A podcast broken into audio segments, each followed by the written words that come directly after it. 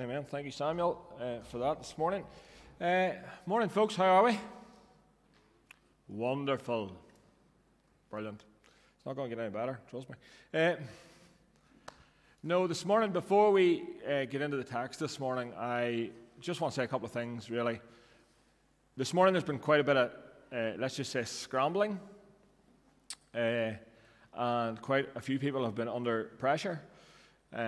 In the first service, we had a few technical difficulties, and the guys down the back were under pressure, and that was stressful for them. And then just there's been a lot of there's been a lot of scrambling this morning, but it made me aware of something. I think, and that is that I think we're in a time where we are we feel as if we're back to church, but we're not back to church. And so, whilst we gather here on a Sunday, uh, there are things not happening still. Like, for example kids' ministry or hospitality. But there are still a lot of things happening on Sunday mornings. There's the worship guys have to prepare and, and, and serve us. The, the tech guys, the sound guys, the visual guys, they all have to prepare and serve us. The welcome team have to be here and serve us. The guys who are doing the, the, the kids' ministry on, on, on the videos and the live, they have to prepare and serve us. And so there's a lot of things going on. And what I want to say to you is this please, if you get a chance today, encourage any of those guys who are involved in those ministries. Encourage any of those guys, if you get a chance, who are involved in those ministries, because there is a lot of work going on.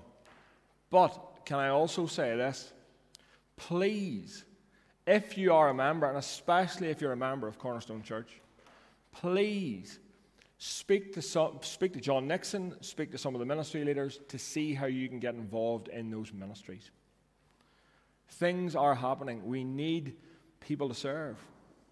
It's very simple. We need people to serve. And if you're, if you're a member in Cornerstone Church, say this as gently as I can, it is in the church covenant that you serve. That is a non negotiable. It's there. And so, if you signed up to be a member of Cornerstone Church, you signed up to serve. And so, if you're not, please see John Nixon, please see a ministry leader, and they will get you plugged in. This takes a lot of hands doing different things, and this morning just made me aware of that again and made me thankful for the people who are involved in those things, thankful for those guys who turn up faithfully every single week and do their thing without a lot of the time, let's just be real, a lot of the time, without a lot of recognition, and a lot of the time, they just take grief. And so I'm thankful for them.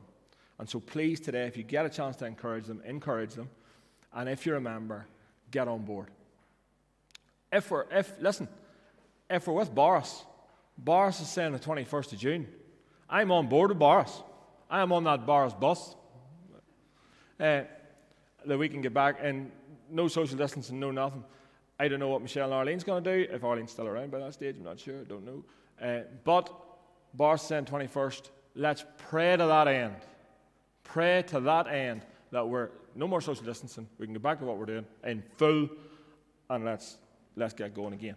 But please consider those things that I've said to you this morning. Encourage those who do serve, and if you're a member, please get on board and serve in some way that you can or feel led to do that. Please do that. Right, this morning, John 4. John 4. George Mueller, famous evangelist, said this Faith does not operate in the realm of the possible. Faith does not operate in the realm of the possible. There is no glory for God in that which is humanly possible. Faith begins where man's power ends. Faith begins where man's power ends. And certainly in the context of this passage today, in John 4, that's what we see. What we're looking at today is outside the realms of human capability, outside the realm of human possibility. The healing of this official's son. Now, most of us in here, and that's a, guess, a ha- I'm hazarding a guess at that, most of us in this room today come from quite traditional, if we've come from a church background at all, most of us come from quite traditional church backgrounds. Where the supernatural was either not talked about, it certainly might have been, mightn't have been witnessed that much, but to a large degree it went unknown. The supernatural went unknown. But here is the reality of Scripture the God that we say that we love and we serve is a supernatural God. Is a supernatural God. By what's the definition of supernatural? Well, I'm glad you asked. This is it. Definition supernatural is this a manifestation or event attributed to some force beyond scientific understanding or the laws of nature. And again, the reality is, if we read Scripture, we read about the God that we love and serve, He is not bound by science or scientific understanding or by the laws of nature. Why? Because He is the one that created them, and He is the one that can move outside of them if He desires to do so. He is the one that created them, and He's the one that can move outside them if He desires to do so. And sometimes, here's what we like to do as human beings we like to make God so small so that we can try to understand Him. We try to make God so small so that we can try to understand Him. And the reality is, we can't. If you think you've got a grasp on God, you are mistaken our brains, our understanding are just not capable of understanding fully who God is. I've read this week, and I've come to love it more and more, just how the Westminster Confession of Faith describes God. And this is a human understanding of God, but it is absolutely beautiful in the way that it describes God. Listen to this. There is but one only, living and true God, who is infinite in being and perfection, a most pure spirit, invisible, without body, parts, or passions, immutable, immense, eternal, incomprehensible, almighty, most wise, most holy, most free, most absolute, working all things together according to the counsel of his own immutable and most righteous will, for his own glory, most loving gracious, merciful, long suffering, abundant in goodness and truth, forgiving iniquity, transgression, and sin. The rewarder of them that diligently seek him, and withal most just and terrible in his judgments, hating all sin, and who will by no means clear the guilty. And so that is just that is, from a human perspective, a beautiful picture of who God is. Just think about some of those statements incomprehensible, almighty, most wise, most holy, most free, most absolute. And that's from a human perspective. And so, with that being said, when we come to passages like today, when we, when, and what we see is sometimes it's just hard to fathom who God is. It's hard to fathom when he moves. It's hard to fathom how he moves. It's hard to fathom, you know, what moves him to move. But what we see today is this official son being healed. And one of the most interesting things about Jesus' miracles, and in particular healings, and I remember Derek McKelvey saying this when we were on the prayer ministry course, is this every single one of Jesus' healings are almost different. They're almost no two the same. In this instance, Jesus isn't even present with the boy. He's not even there. And he heals him. So let's just look through this passage today, see what we see, and see what God is saying to us. The first thing we can see from the passage today is this that faith is very much evident in the man. Faith is evident in the official.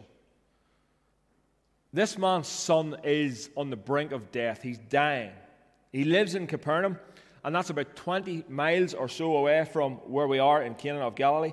And that, oh, again, let's put ourselves back in the context, not in today, because 20 miles for us doesn't seem like much, but 20 miles back in the day, when you're walking that, is a significant difference. It's, it's significant miles.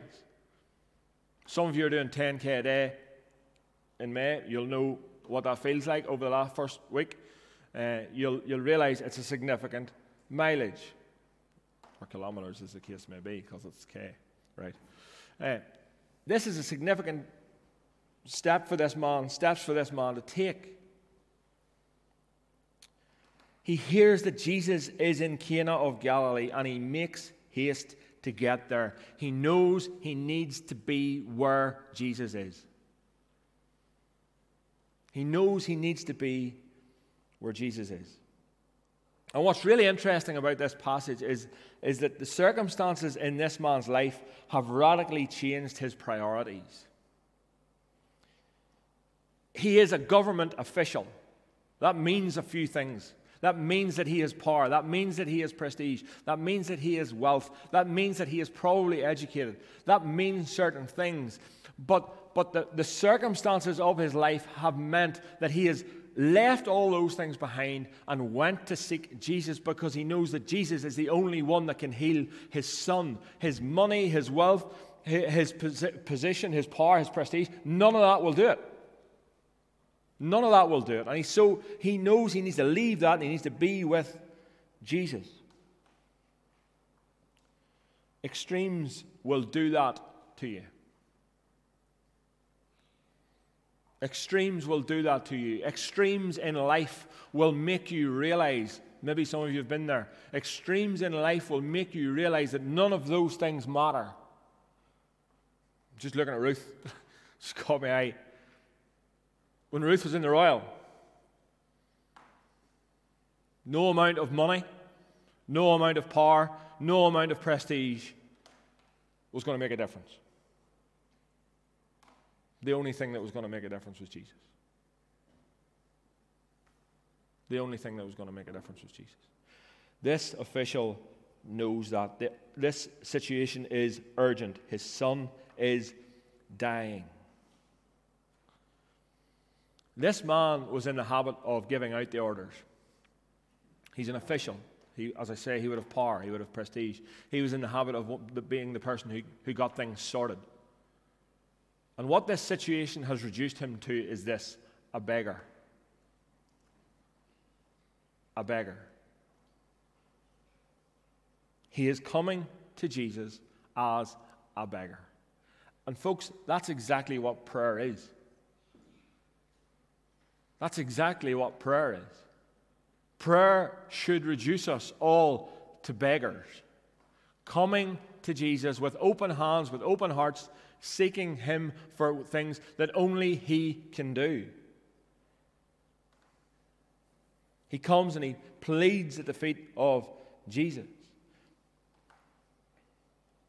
And I don't know about you, but when I read when you read this passage, if you're not just a little bit astounded or a little bit shocked by Jesus' response, you should be. Look at it. Look at it there. Verse 47 when, when this man heard that Jesus had come to Judea and to Galilee, he went to him and asked him to come down to heal his son, for he was at the point of death. What did Jesus say? Jesus says, Unless you see signs and wonders, you will not believe. Unless you see signs and wonders, you will not believe. Why does he say that? Why does he not just say in this, at the start, go, your son is going to live? Why does he say, listen, unless I perform for you like some sort of performing monkey, you're not going to believe? Why does he say that? Because he wants the people to know, there's others listening to this, and he wants the others to know that he's not just there for their entertainment. He's there as their Savior. He's there as their Savior. He's not just there for their entertainment. They wanted to see signs and wonders. And it's no wonder that they received him well back, back in Cana of Galilee, because we remember, obviously, that's where he performed the first sign, the turning the water into wine.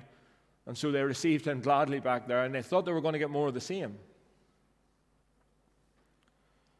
And so Jesus needs to make sure that this man's request is from a, from a heart of faith in him, not just to see some sort of entertainment.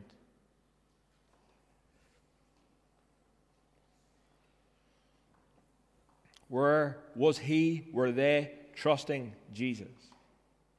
And so there's a pause put on the response. The man comes, makes a request, and then there's a pause put on. Jesus says, No, hold on. And you understand this. You understand this. If you've been following Jesus for any amount of time, you will understand this. Sometimes the answers to prayers don't come as quickly as we would like them to. Sometimes before he answers, he just says, Hold on. Hold on. I recently, again, uh, had my, have my ongoing yearly annual battle with Sky. Uh, if any of you have Sky, you'll know what I'm talking about. Uh, you, they, they, they hike the price and then you ring them and you inevitably, inevitably, every single time, if you can go through the war of attrition that they put you on, inevitably they will break and they will give you whatever you get, you're getting at half price, right? It's just fact. Just it's going to happen, right? So, but in the war of attrition, no doubt along that journey somewhere, you will be put on hold. Who likes that? Any freaks? No? No? No one likes that. No one likes to be put on hold, especially with the weird music that they play. I think it's part of the war of attrition, to be honest. I think it's they try to wear you down. I haven't done the research, but I think there could be something in the music that, like, there's a subliminal message in there, or there's like just the tone, or whatever it is, to try to wear you down. But if you can stick it out, they will come to your way of thinking. They were always going to get there. They were always going to get there. But no one likes to be put on hold. No one likes those 15, 20 minutes where you're sitting there with the phone on loudspeaker, getting on with whatever you're getting on with, because you know they're going to come back and you know they're going to give it to you for half price. But you have to go through it.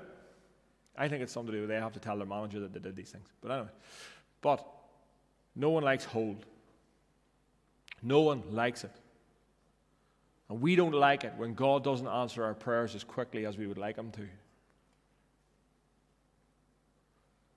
But here's the thing in the pause and in the being put on hold, God is always doing something. Always doing something. Whether He's testing us, whether He is making us learn something, whether He is He's doing something. And maybe you're there now. Maybe there's something in your life where you're praying and praying and praying, and you, you're not getting an answer. Or you're not getting the answer you want. God is doing something. God is doing something. Let's flip that.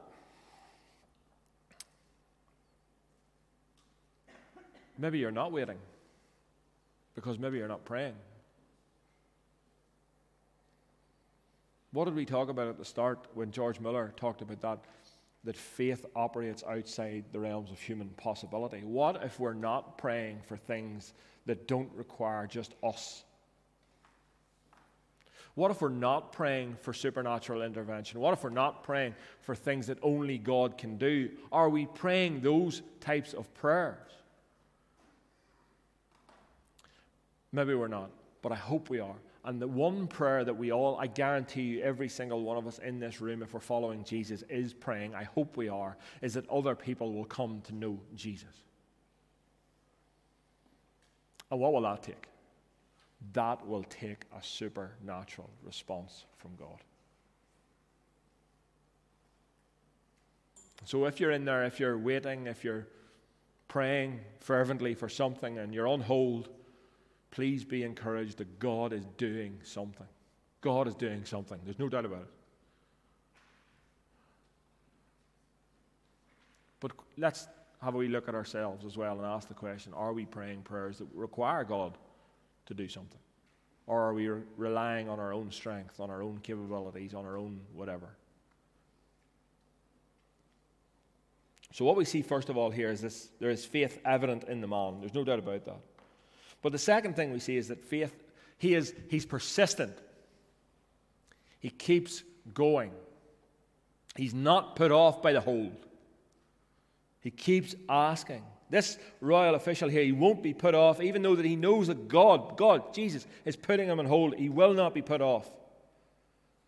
There's a, there's a verse in Matthew 12, I think it's Matthew 11, verse 12, and, and Jesus alludes to this when he says that the days are coming and have now come that when violent men will take the kingdom by force. And what he means by that is that the, there's this aggression with persistence. Persisting and, and, and going for it and keep on going for it and keep on pushing. Stickability in prayer. And there's perseverance in this faith of this man. The other story that comes to mind when, when you think of perseverance and, and, and healing in particular is in Mark chapter 2, the healing of the paralytic. Let me read that to you. And when he returned to Capernaum after some days, it was reported that he was at the home, at home. And many were gathered together so that there was no room, not even at the door. And when he was preaching, and, when, and he was preaching the word to them, and they came, bringing to him a paralytic carried by four men. And when they could not get near him because of the crowd, they removed the roof above him. And when they had made an opening, they let, it, they let him down on a bed on which the paralytic lay. That's perseverance. Do you imagine this morning? You hear a couple of scrapes in the roof, and all of a sudden, there's an opening appears and someone is let down through the roof. Now, at that point, John Nixon's cracking up because he knows there's going to be paperwork. But apart from that, it would freak us out a little. But that was the perseverance of these men to get their friend to Jesus to get their friend to Jesus. They weren't going to be put off by crowds. They weren't going to be put off, oh, it's awkward, it's not going to work. They weren't put off by, oh, we'll come back another time. No, they were persistence. There's this stickability, there's this grit, there's this aggression in, in them getting their friend to Jesus. And there's the same with this man and his son. There's an aggression. There's like, I'm going to keep going here. There's a change in tone in the language. The first appeal is, Come, Jesus, come heal my son because he's close to death. I think he's trying to be polite. The second one goes, Come before he dies. There's a change. The circumstances have sharpened his priorities even further.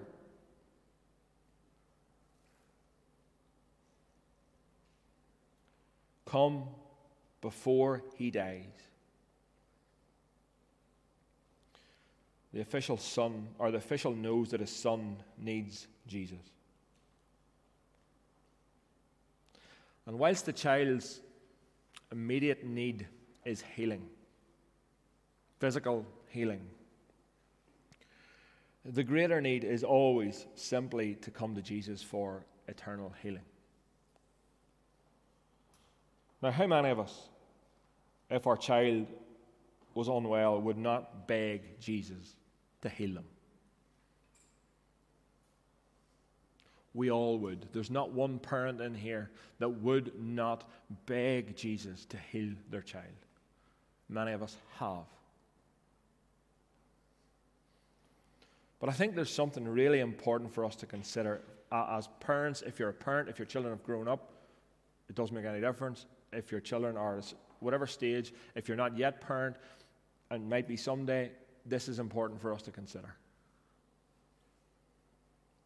What do you want most for your children? What do you want most for your children? Do you want, is, it, is what you want most that they have a good education, the best education possible? Is what you want most for them to progress to the, to the greatest degree of sporting excellence that they can progress to? Is what you want most for them that they have the best career that they can have? Is what you want most for them that they can have the best relationships that they can have? What do you want most for them? Or is it that we want most for them to know and love Jesus?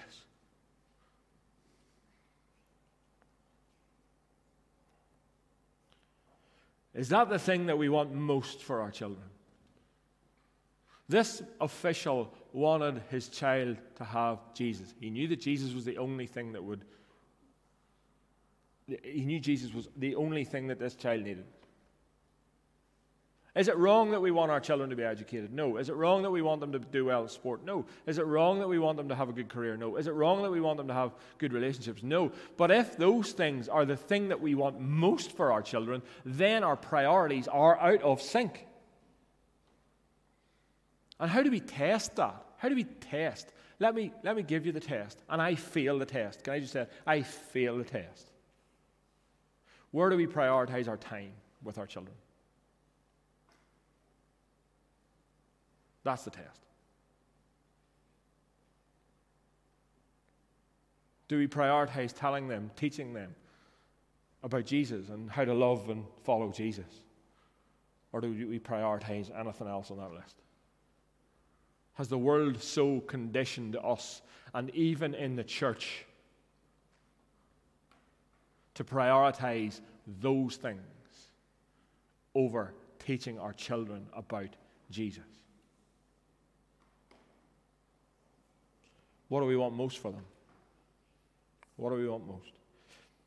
We see here that this man's faith persisted. It was evident, but it persisted. The man says, Come down before my child dies. And Jesus replies, Your son will live. Your son will live. The Greek says, Your son lives. And there's both a promise and power in that statement. Your, your son lives. But what we see after that, when Jesus makes that statement, Jesus says, Your son lives. What we see after that is some, the words that come after that demonstrate some of the greatest faith, I think, in the, in the New Testament. Let me, let me read to you what comes after that. Jesus said to him, Go, your son will live. The man believed the word that Jesus spoke to him and went on his way. One of the biggest existential questions of life that, that you will ever hear, that we will ever hear, is what is faith? What is faith? Here's your answer. I'm going to give you it today. Taking Jesus at his word. Taking Jesus at his word. That's faith. And that's what this man displays. Taking Jesus at his word. Interesting. Back at the, the wedding in Cana, what was Mary's words? Do you remember what Mary said to the servants? Whatever he tells you to do, do it. Take him at his word. Whatever he tells you to do, do it. That is demonstrating faith. Just do what he says. Take him at his word. And I think on reflection this week, as I've been thinking about this, and I've looked back over last week as well, and some of the verses that we didn't cover last week, towards the end of the passage last week, I think this sheds some light on what is a fairly strange statement by Jesus when he says this in verse 44 of last week. He said, A prophet has no honor in his own country. A prophet has no honor in his own country. You see, the people in Jesus' own town didn't take him at his word. They didn't. Why? That's Jesus. Joseph, Mary, carpenter's son. We know him. When he went to Cana, they took him at his word. And these, I just want to be honest with you, these are some of the verses that I struggle with most in Scripture. That it's the same, I've, I've told you before, I, I find this difficult because I grew up in Northern Ireland. I stand up here Sunday after Sunday and, and, and speak the Word of God and, and do what I, I think I should be doing. And I struggle with it because I think oh, it's only Irvy. Irvy's from the town. You know Edith and Bertie? You know, he's out of them, as Christopher would say. I struggle with that. And I can identify with Jesus in this. I can identify with him in it. But what does it mean for us? What does it mean to take Jesus at his word? To believe the promises that he has made, to demonstrate faith like this man did. In what areas are you and I not demonstrating faith at the moment in our life? Because I guarantee you, I guarantee you there are areas in your life that you're not demonstrating faith that this man did in taking Jesus at his word. I guarantee you there are some in here this morning that when Jesus said and, and says that he loves you, you are not taking him at his word. I guarantee you this morning there are some in this room who, when Jesus said that he will not lose one whom the Father has given him and that he will hold them for all eternity, I guarantee you there's some of you not taking him at his word. I guarantee you that when, when Jesus says that, that he's for us, not against us, that some of you are not taking him at his word. Where are we not demonstrating faith in taking Jesus at his word? Where some of us aren't taking Jesus at his word when he said that on the cross that it is finished. And that you don't need to work for your salvation anymore. Some of us doubt that. And so we work a little harder. Where are you not demonstrating faith this morning? Where am I not demonstrating faith? This Jesus, taking Jesus at his word. I want to encourage you this morning to do that. Just do that. Just look up. The Google is a wonderful thing. Go home this afternoon and turn on the Google and type into the Google God's promises, right? And the Google, the Google will bring you up. It's not anti Christian. The Google's not anti Christian, it's not. It will bring you up God's promises and read them. And read them over yourself and trust them for yourself because they apply to you. Do that. Just do that. And then take him at his word. Take him at his word. The man demonstrates faith in taking Jesus at his word. So we see faith is evident, we see it persists, we see the man responds in faith with his attitude. And here's the result. And this is where it gets really hard and really difficult. The result is positive this time. The result is positive. The boy lives, the boy is healed. Why do I say this is the hard part and this is difficult? Because that is not the case all the time. It's just not. God can and does heal miraculously. Throughout Jesus' ministry, we see it. We see that he performed miraculous signs, healings that glorified God and deepened people's faith. No doubt about that. The Bible encourages us to pray for healing. The Bible encourages us to pray with the same fervency that the man prays with here. And yet, while we do that, whilst we pray for healing with fervency, I must say this, and this is vital. If you hear nothing else, if you heard nothing else today, listen, this is massively important. We must, when we pray, we must make a distinction.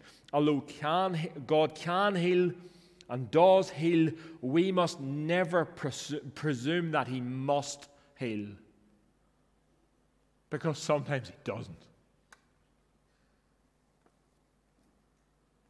Sometimes He doesn't. Death is a consequence of the fall, and it will catch up with every single one of us in this room eventually. And usually, illness is the vehicle which is used for it.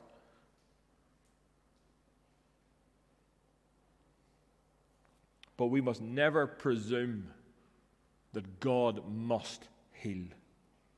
He can and He does, but we must never presume that He must. And sometimes, in His infinite wisdom and mercy and grace and sovereignty, He doesn't.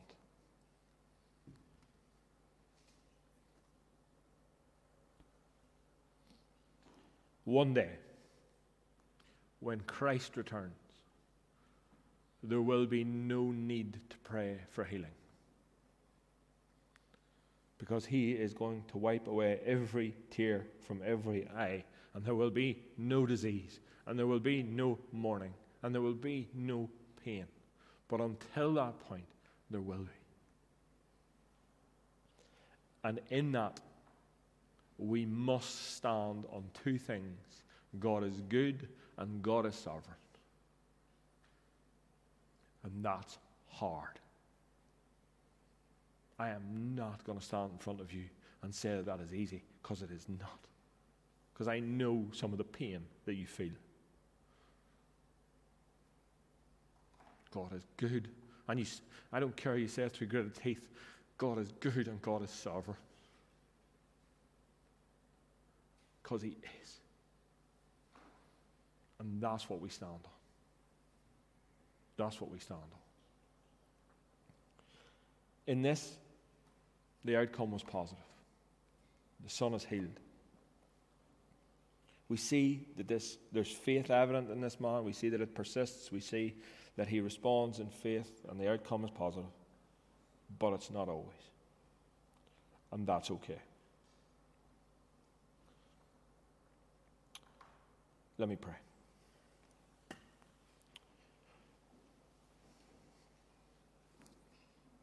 Father, passages like this are, are difficult because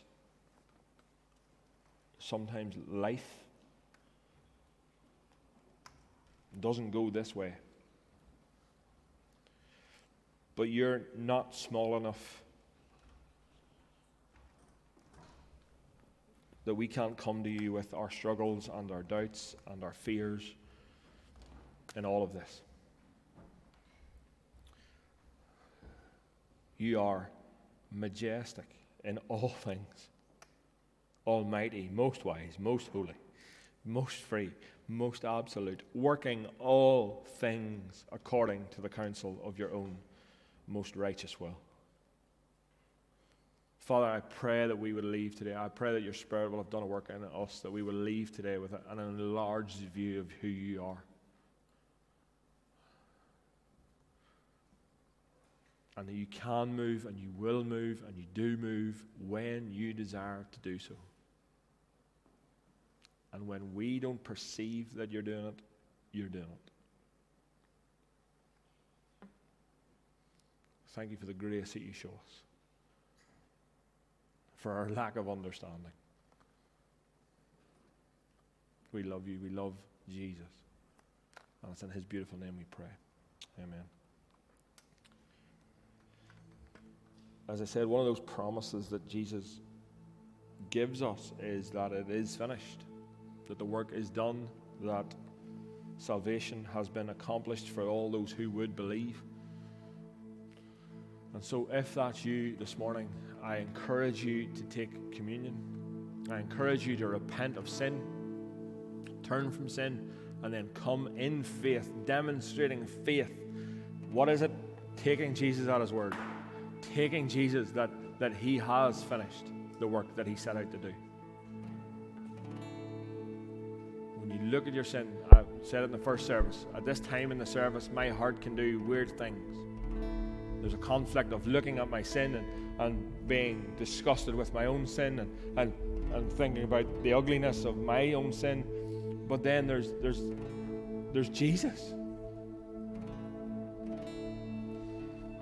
And rather than focusing on that, let's focus on Him and, and, how good He is to us and how gracious He's been to us through His body broken and His blood shed. So let's take communion if you're a follower of Jesus. If you're not a follower of Jesus this morning, I lovingly ask that you don't take communion with us. You would be saying something in taking communion that you don't believe, and that just wouldn't make sense, and it wouldn't be good for you. So I lovingly ask that you don't do that. But if you're a follower of Christ, let's take communion.